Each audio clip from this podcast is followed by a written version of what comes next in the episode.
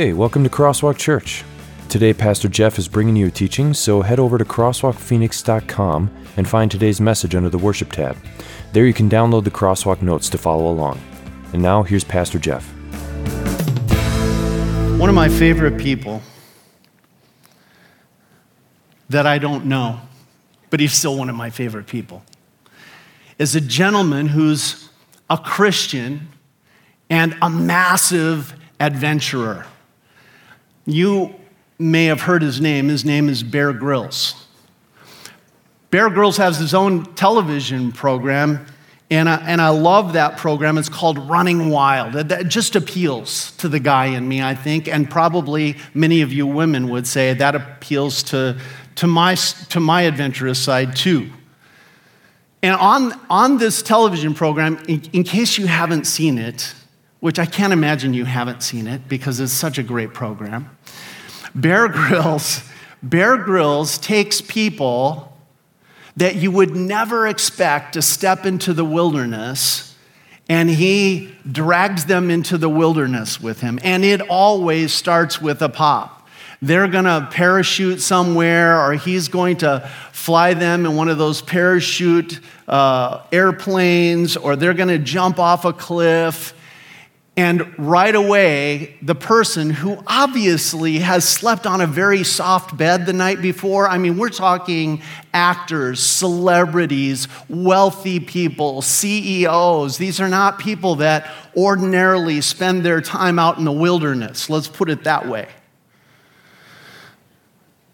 They're not used to sleeping on the ground and they're not even used to sleeping without a pillow. And all of a sudden, they find themselves with Bear Grylls on a long, long march through the wilderness. And it's interesting to see how these people who I think most of the time they would even admit how soft they are, how they respond to being dragged through some desert or some mountain terrain or some mountain fed stream or lake by Bear Grylls.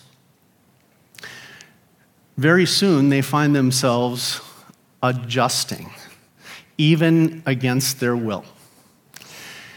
And the reason I bring this up is that today we're talking about a guy who's going to go through a very similar experience. He is a guy who was born into an extremely wealthy family. I mean, over the top wealthy. His grandfather, Abraham, had been extremely wealthy. The Bible tells us that his father, Isaac, was very successful. And so you can imagine this young man, and he was a brother. We, we've heard this. If this is uh, your first week here, a quick review. We're talking about a gentleman named Jacob.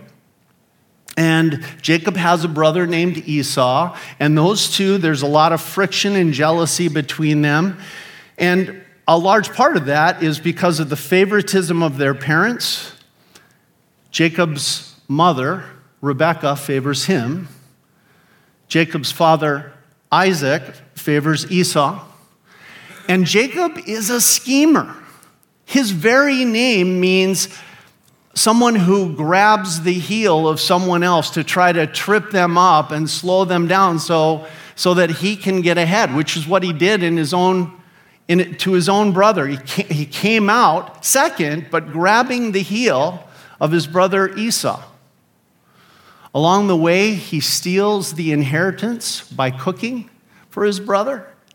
And last week, we heard that he and his mother, Jacob and his mother, Rebecca, engaged in this plot. If you haven't heard that message, it's a wonderful message by Pastor Dan. Go on the Crosswalk YouTube channel and hear about Jacob, this deceiver, this cheater, who snatches and grabs the inheritance right out from underneath his brother's nose by cheating him through a plot. I won't go into it any further than that. You need to know that, though, because Jacob is now running wild. And no Bear Grylls. He's running wild on his own. He has been told, you better leave. Otherwise, you're going to wake up to find a blade in your back, Or you're going to sit down to a meal and that wonderful porridge that you like to make, there's, there's going to be poison in it and you're going to keel over. Because your brother Esau is not happy. He is ticked at what you've done. And so Jacob's mom, Rebecca, talks him into leaving. Even his father, Isaac, blesses him a second time and imagine this very soft young man. In fact, when we're introduced to Jacob, we're told Esau, his brother, was the hunter, loved to be out of doors. Jacob, we're told, was a man of the tents. He liked to hang around and be a mama's boy. And so now he finds himself all alone, no guide, marching through the desert and he's supposed to go to relatives that live 500 miles away. Now, I want you to imagine being told today, and the Bible tells us that he left with only, only his staff in his hand.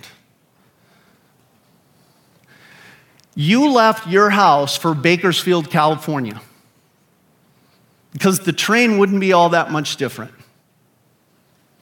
And you would camp out and walk from here to Bakersfield, California, do you think you'd have some questions those first couple of nights? Like, where's my next meal going to come from? Now, if you had watched Bear Grylls, you'd know that you could harvest some insects, maybe kill a rattler. But hopefully, you know how to build a fire, all, all, all, unless you like snake sushi. This is Jacob. I'm telling you, this is a soft man, a man of the tents, and all of a sudden, he's camped out in the middle of a desert wilderness. Let's read.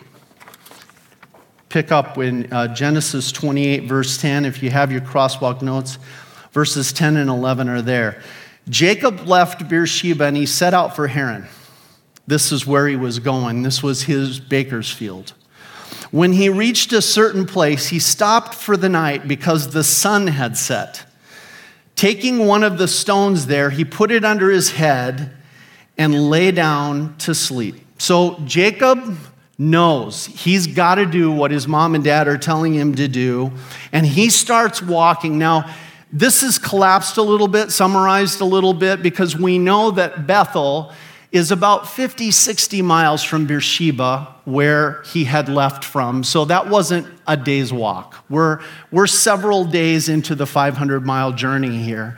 And he sees a place near Bethel, which, by the way, was the first place Abraham had pitched his tent when he had originally, his grandfather had originally come into the land of Canaan. So, a pretty appropriate place. And it says that he stopped there for the night because it was getting dark. And he took one of the stones there and put it under his head and lay down to sleep. Now, I want to ask you to be very transparent and honest with me. How many of you have ever gone on a trip and taken your own pillow with you? Raise your hand. Come on, let's confess it. Right? How many of you, second confession, have ever complained about a hotel pillow? Mm hmm. You will never complain again because I'm going to show you a picture of what an ancient pillow looked like. Let's put that up there, Gwen. That's literally an ancient pillow. Do you see how it's kind of smoothed and rounded out there so there would be the right size to kind of hold your neck if you slept on your back? And then if you needed something a little bit higher because you slept on your side, you could kind of turn it around or sleep a little bit more on the edge, and it would be about the, the height of your shoulder. Please never complain about the hotel pillow again. This would have been luxury for Jacob because he didn't carry that with him. He found a rock just sitting somewhere on the ground and made that his pillow. Can you imagine how forlorn this guy must be at this point? The man of the tents who loved being around his mom, who, who was the family guy, loved to cook, all of a sudden, he's laying out there in the dark, staring up at what must have been thousands and thousands of stars, and yet not deriving much comfort from those stars. I'll bet his ears are listening, listening for every little sound. Are there wild animals out here? Is something going to come and try to eat me? Maybe his stomach is growling because he hasn't had much to eat that day. Maybe he hasn't even had much to drink that day, and he's not comfortable, but he, he falls asleep. Here's what's happened. If you were here last week and you heard the full breadth of the story of what Jacob had done in deceiving his brother and his dad, by the way, because he thought he was smart, Jacob is lying there, I have to imagine, going, I think I might have outsmarted myself. I think my deception and my greed and my desire for controlling things so that they turn out the way I think they should, I think I've just outsmarted myself with my head on this rock here. You don't have to raise your hand for this one. Have you ever, looking back at it, gotten captivated by a sin? Maybe it's greed, maybe it's selfishness, maybe it's a desire for control instead of waiting for God. And you took actions based in your sinful thoughts. And then afterward, you went, Oh my goodness, I just outsmarted myself. Because now you're sitting in a dark place, maybe not physically dark, but emotionally and mentally dark. All the little things that people do and say, the little pinpoints of light that they try to bring, they're not giving you much comfort because you're saying to yourself, I want to kick myself in the butt so hard right now. What was I thinking? What did I do to myself? And do you know that is going to happen? When we let sin frame up our mind and our strategies for life, when we, when we allow our selfishness, our greed, our lusts, our perceived needs, when those begin to drive our behavior and when we can't patiently leave, leave God in control? Well, even the Bible in Proverbs says, watch out because you're going to turn around at some point and see that you've outsmarted yourself. T- take a look at Proverbs 1 29 to 32. It says, Since they hated knowledge, this means the knowledge of the Lord and did not choose to fear the Lord, didn't choose to respect him and trust him, since they would not accept my advice and spurned my rebuke. See what it says there next? We underline those words. They will eat the fruit of their ways, and they will be filled with the fruit of their schemes. For the waywardness of the simple will kill them, and the complacency of fools will destroy them. You have to believe that Jacob is feeling something like this right now. Is this going to kill me? That I grabbed hold of on my own timeline what God had already planned to give me? Is this ultimately going to be deadly so that not only have I outsmarted myself, but I've outsmarted myself with massive consequences. Last week we heard Pastor Dan talk about driving to the airport. There's one thing to outsmart yourself and arrive at the airport 15 minutes late. And I love that story. But it's another thing to outsmart yourself through sin and have your life be on the line. And that's where Jacob is. The consequence, because honestly, people, we have to understand the consequences in this world are sometimes really harsh, really harsh. And this is why at Crosswalk we say, please take sin seriously when you feel greedy or when you feel like you just have to be in control of things that God is supposed to be in control of.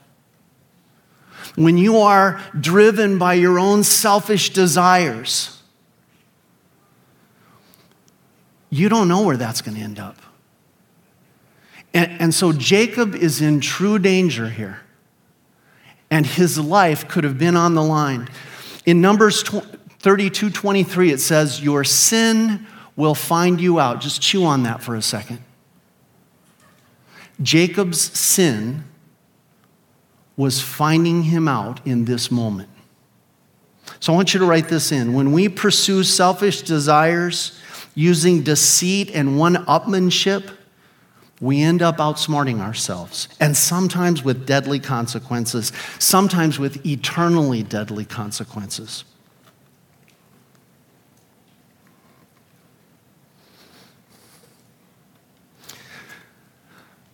If I'm in Jacob's shoes, here's a thought that for sure is running through my head Have I wrecked my chances? And is my relationship with God just toast now? Should I, should I even try? Like, I am so guilty, so truly guilty in this situation, maybe, maybe I'm not worthy. And maybe there's no way or nothing for me to do that will ever make me worthy enough for God to love me again. I've shared with you before about, about uh, the lawn crew that I worked with when I was in college. And one of the things that these guys consistently said to me once they heard that I was going to college and then to seminary was, Preacher, we're never going to be going to heaven. We've pulled too much crap in life. It ain't going to happen. I wonder if Jacob's feeling that. And what, what do you do when, you, when you're there in that very dark place? Well, let's, let's take a look at Jacob and maybe we'll find an answer there. Jacob, had a dream in which he saw a stairway resting on the earth with its top reaching to heaven, and the angels of God were ascending and descending on it.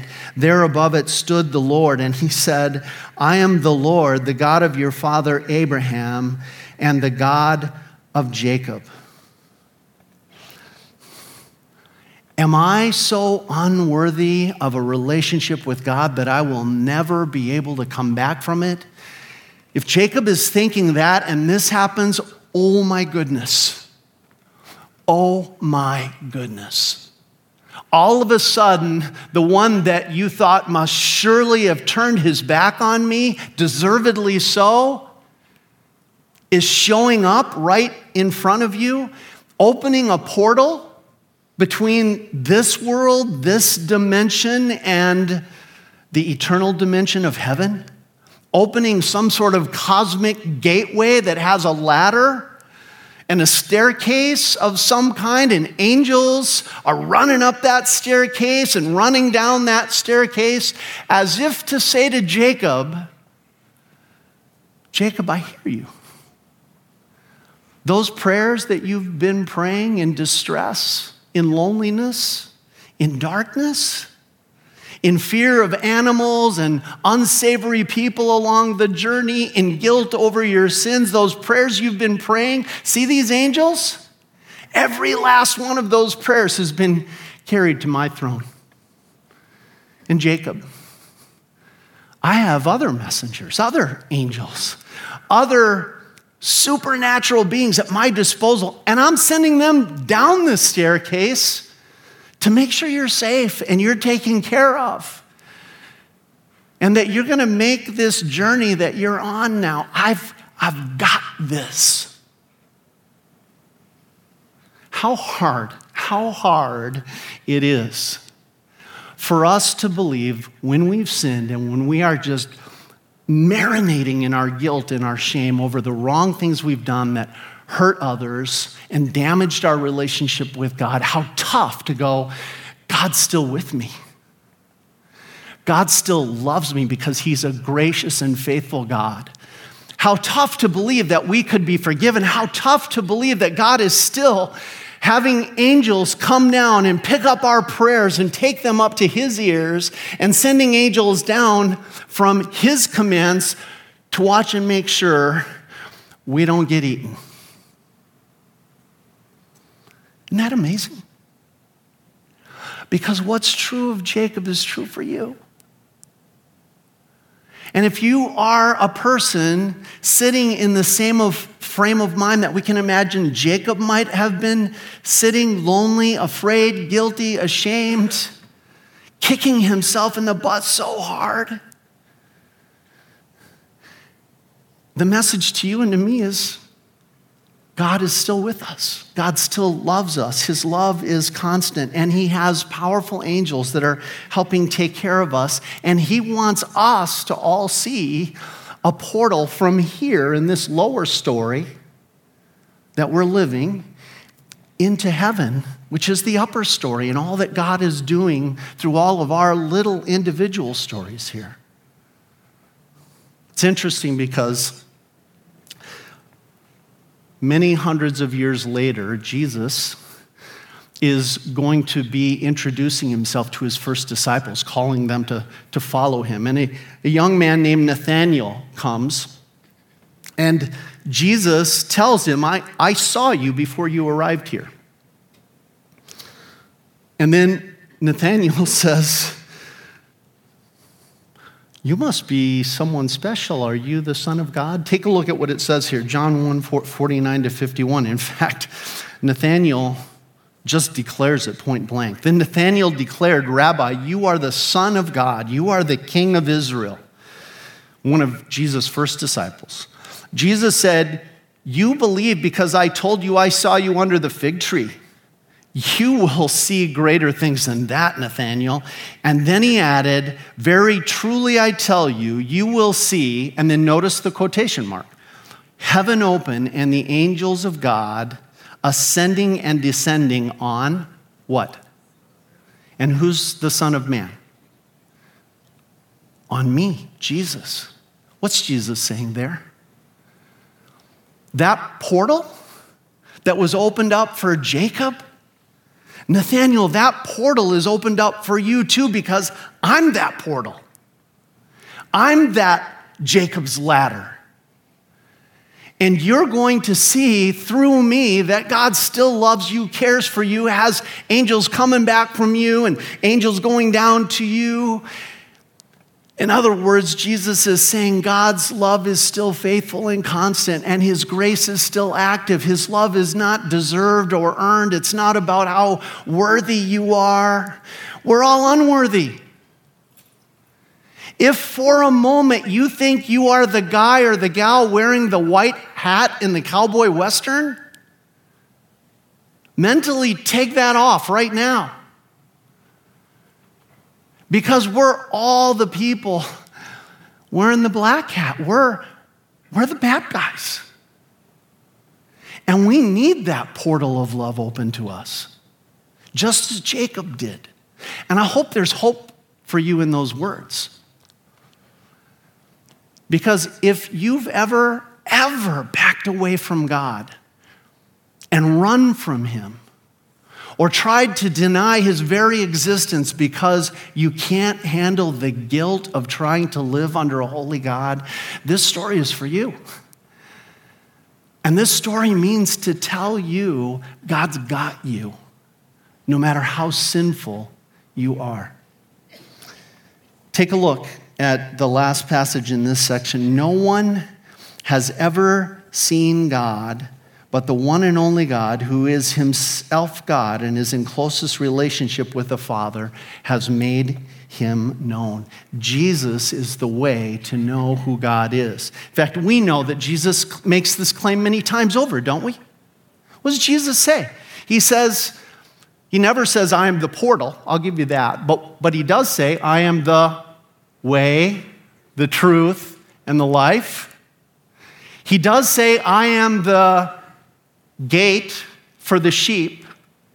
Over and over again, Jesus says, Come through me so that you can experience God's love from heaven and one day be in heaven to experience that love perfectly. Write this down. In an unlikely and unexpected way, Jacob did not see this coming. You won't always see it coming because it's grace. In an unlikely and unexpected way, God showed Jacob a portal into heaven. Jesus does the same for us. By the way, he doesn't just show us the portal, he is the portal for us. All right, turn your page. Now, we're talking about finding God in an unexpected place. A, a, rock pillow under his head in the middle of the desert, danger all around, guilt within. God presents himself and his love to Jacob. And now, one of the most unexpected things in this story is about to happen next. Check this out I will give you and your descendants the land on which you are lying. Your descendants will be like the dust of the earth, and you will spread out to the west and to the east, to the north and to the south. All peoples on earth will be blessed through you and your offspring. I am with you and will watch over you wherever you go, and I will bring you back to this land. I will not leave you until I have done what I have promised you. If you would count through the I wills, you're going to find seven of them. That means seven promises from God to Jacob. Seven is the biblical number of fullness and completion. This, this is God's way of saying to Jacob, I am going to bless you in my love, in my grace, so thoroughly, so fully, so completely, it's going to make your head spin. Check it out. This land that you're lying on, just like I told your grandfather Abraham and your father Isaac, this land is going to you and your descendants. Those descendants are going to be so many, you're not going to be able to count them, like the dust of the earth. And their influence is going to sp- spread throughout the entire world. They'll spread out to the west and to the east. Not just influence, but blessed influence. All peoples on earth will be blessed through you and your offspring. Jacob, you might feel all alone out here in this desert, but I am with you and will watch over you wherever you go. Most people in Jacob's day thought of their gods as local gods. Most of the divinities that people followed were village divinities or maybe city divinities. Some of them reached regional level. But there were no gods in this day and age that claimed to be the God of heaven and earth and of all creation, except the God of Jacob. Wherever you go, I'll bring you back to this land. I will not leave you until I have done what I have promised you. I'm faithful to my promises. When Jacob awoke from his sleep, he thought, Surely the Lord is in this place. And I was not aware of it. He was afraid and said, How awesome is this place? This is none other than the house of God. This is the gate of heaven. Imagine this.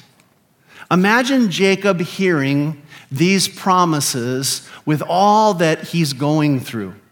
Jacob's heart is in pieces, and the God of healing comes to him all things are, are uncertain and up in the air, and the God of all wisdom and, and the God of all planning comes and says, I have a plan for you. Jacob is drowning in questions. And God comes through this portal, standing at the top of that staircase, and says, Jacob, you might have questions. I've got answers because I'm the God of all wisdom. Each step each step, God was making a way for Jacob. On the run, in the darkness and in the shadows, God was relentlessly pursuing Jacob in his love. Do you believe that's true for you? Do you believe that God can put the pieces of your heart back together? Do you believe that when you're drowning in a lack of solutions to the problem you have, and all your heart can generate is more and more stressful questions, that God has the wisdom and the answers for you? Do you believe that God is walking with you each step of the way, no matter where you are in this world? Do you know that even if you're in the darkness and in the shadows, there's a God who is relentlessly pursuing you in his love and in his hope? That's our God right here. I want you to look at what Jacob says. Surely the Lord is in this place. Will you circle that word Lord? And do you notice something funny about it? What do you notice about that word? Surely the Lord. You have to look carefully. Yeah, it's all capitalized. And whenever you see in your translation that the Lord is spelled in all caps like that, that is the Bible's way of saying this is the Old Testament family name for God. We usually pronounce it Yahweh nowadays. Some people used to pronounce it Jehovah, but we've now come to the conclusion that it was probably pronounced Yahweh. Understand that when Jacob wakes up and says, This is the Lord, he's using the family name for God, the proper name for the Israelites, the relationship name, the, the covenant or the solemn agreement name. This is the Lord who had pledged, much like we pledge in a wedding ceremony, to, to Abraham and to Isaac. I love you, and nothing can happen to break this relationship. Nothing can happen to break this relationship.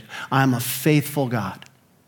That's, that's what Jacob, in one little four letter word, Yahweh.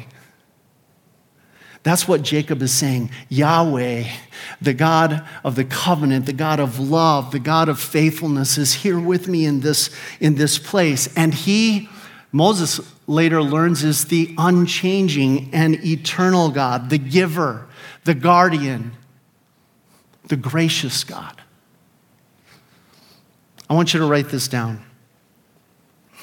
What Jacob recognizes in this dark moment, now becoming much brighter, is that his God is a giver. And his God is a guardian. He's going to take care of him and prevent him from danger. God's love, Yahweh's love, the Lord's love is faithful. And he blesses us so we can be a blessing to others. Notice what he says I am with you and will watch over you wherever you go. But right before that, he says, All peoples on earth will be blessed through you and your offspring. God blesses you and me so that we can be a blessing. And I want to I want to motor on that for a quick second. Yesterday in 101 class, I was asked a very important question. If God is gracious, the person asked me, and if I can commit bad sins, and I had actually just told a story about David. Now, if you know the story of David, that guy commits the longest string of the most serious kind of sins with Bathsheba and Uriah and all these people. I, I, don't have time to go into the whole story, but it is truly an awful story. Horrible story of sin. Where David did not step back after he looked over the roof of his house and saw a naked woman down there bathing and got attracted to her, he did not step back and say, Where's this going to lead? Don't let me go down this slippery slope. I might think this feels right to me right now, but, but God, you know this is going to end up with me outsmarting myself. If David had only done that. And at the end of that story, what we hear is that God sends a prophet to confront David over his sin. And once David is confronted, he finally repents of his sin and he's truly and deeply sorry over it. The person in the class asked, Well, if God is that gracious, if God is that forgiving, why don't I just go out and live however I want? Because clearly I can just circle back at any time and ask because God is a faithful and loving God, and He'll always forgive me. And you know, here at Crosswalk, if you've been here long enough, maybe some of you haven't, we teach about the two circles that God originally designed our world where He would love and bless and keep us, and that's the first half of the circle. And Adam and Eve, and now us are down here. And, and, then, and then, in return for God's love, we would reach back to God with gratitude and our own love for Him and our worship of Him. What happened with Adam and Eve is the inner circle, where Adam and Eve were drawn by Satan and their own sinful uh, tendency to circle back up into themselves. And that's where sin began. And that's why we say the, the root of sin is selfishness. And, and I pointed this out to the young man. I said, if you think, after experiencing all of God's love and forgiveness, his daily grace, you're just going to go and live however you please and then come back to God for forgiveness. How is that different from this little circle right down, here that says it's all about me? It's all about what I want. And he saw. That's using God's grace to live in the sin of selfishness, the root sin. And this is why it's so important because what I ended up answering him was God doesn't just grace you so that you can be graced. What did he tell Jacob? I'm going to be a blessing to you so that you can be a blessing to others. Once you've experienced this amazing forgiveness and grace, God is through that amazing love winding you and me up and saying, Get out there and share this with others.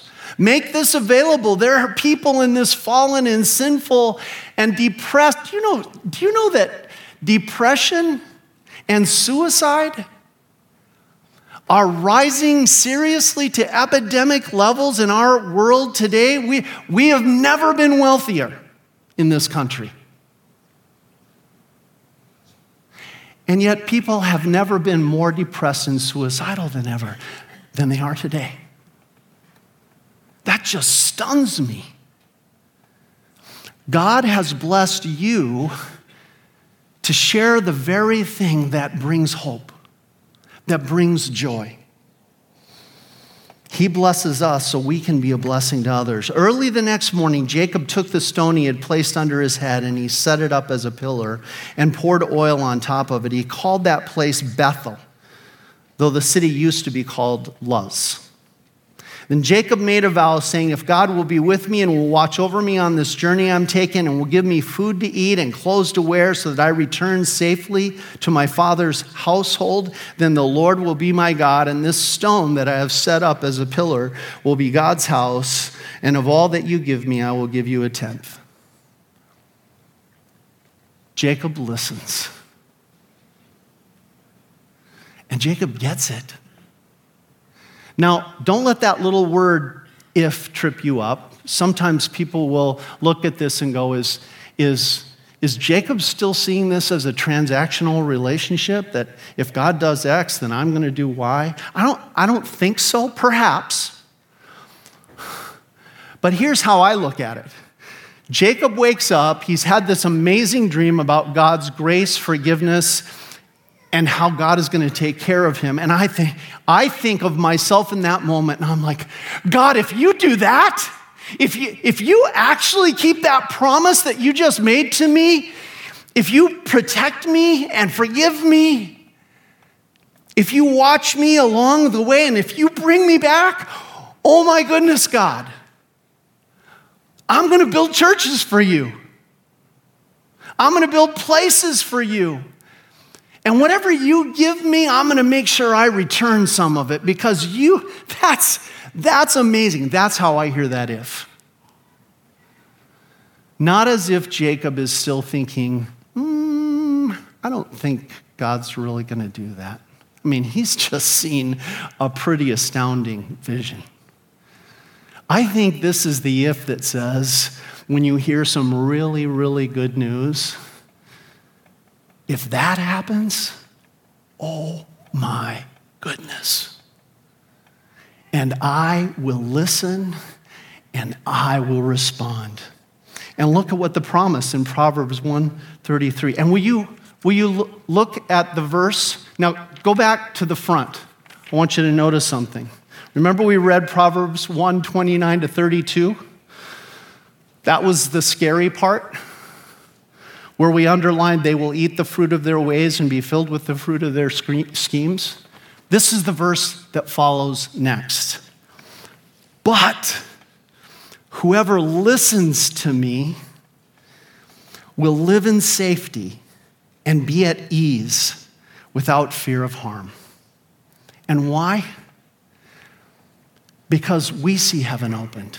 And why do we see heaven opened? Because we see Jesus. And we know that Jesus saw our sins, and his response was not judgment, just as God's, God's response to Jacob was not judgment and accusations and punishment. No, what did Jacob hear? Grace.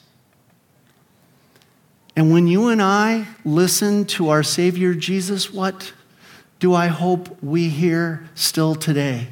Through Him, the gate, the way, the truth, and the life. I hope, I hope you leave here hearing forgiveness and mercy and grace and faithful love. Write this down. God gave Jacob everything by grace that just a little while before this he had been trying to grasp by deceit. Let that sink in. Jacob was trying to grab through sin what God was already planning to just give him.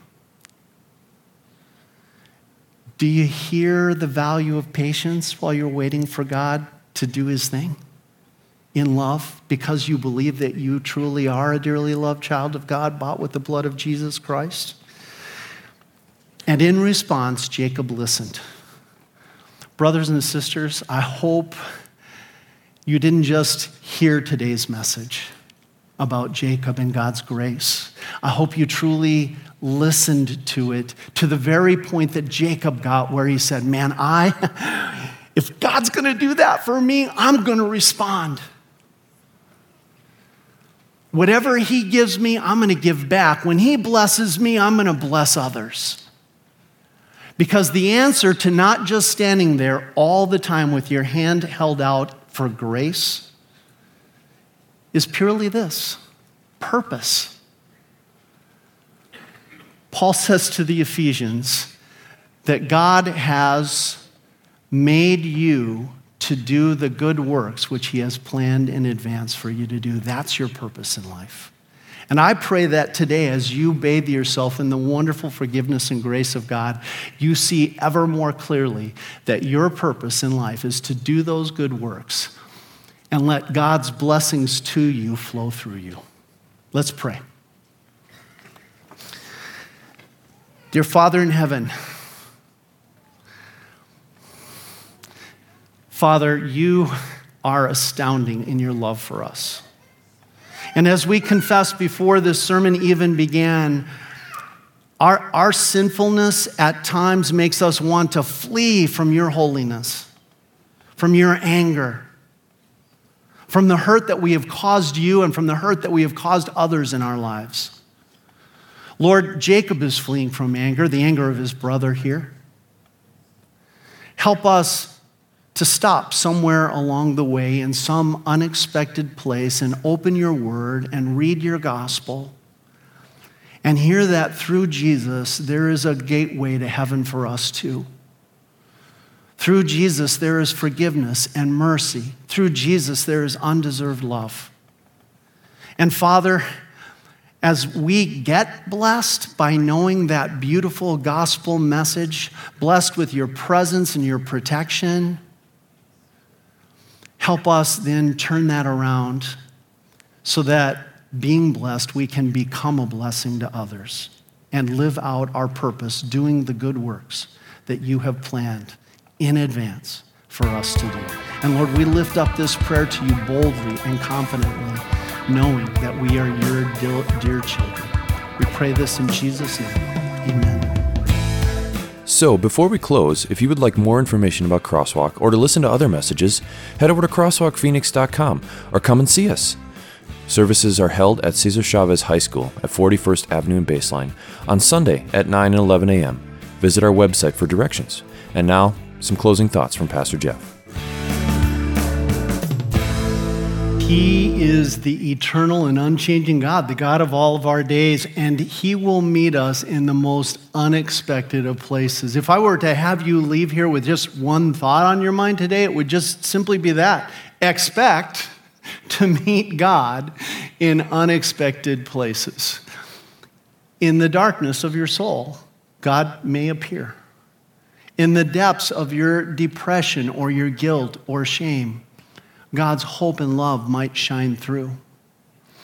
God might meet you in the most unexpected place of all, in your own living room, as you sit down in the morning and open up your Bible for your devotion before you start your day. Maybe on your way driving to your growth group, you'll start to say to yourself, I don't know if I should expect this or not, but I might meet God tonight in my growth group as we study the Word together.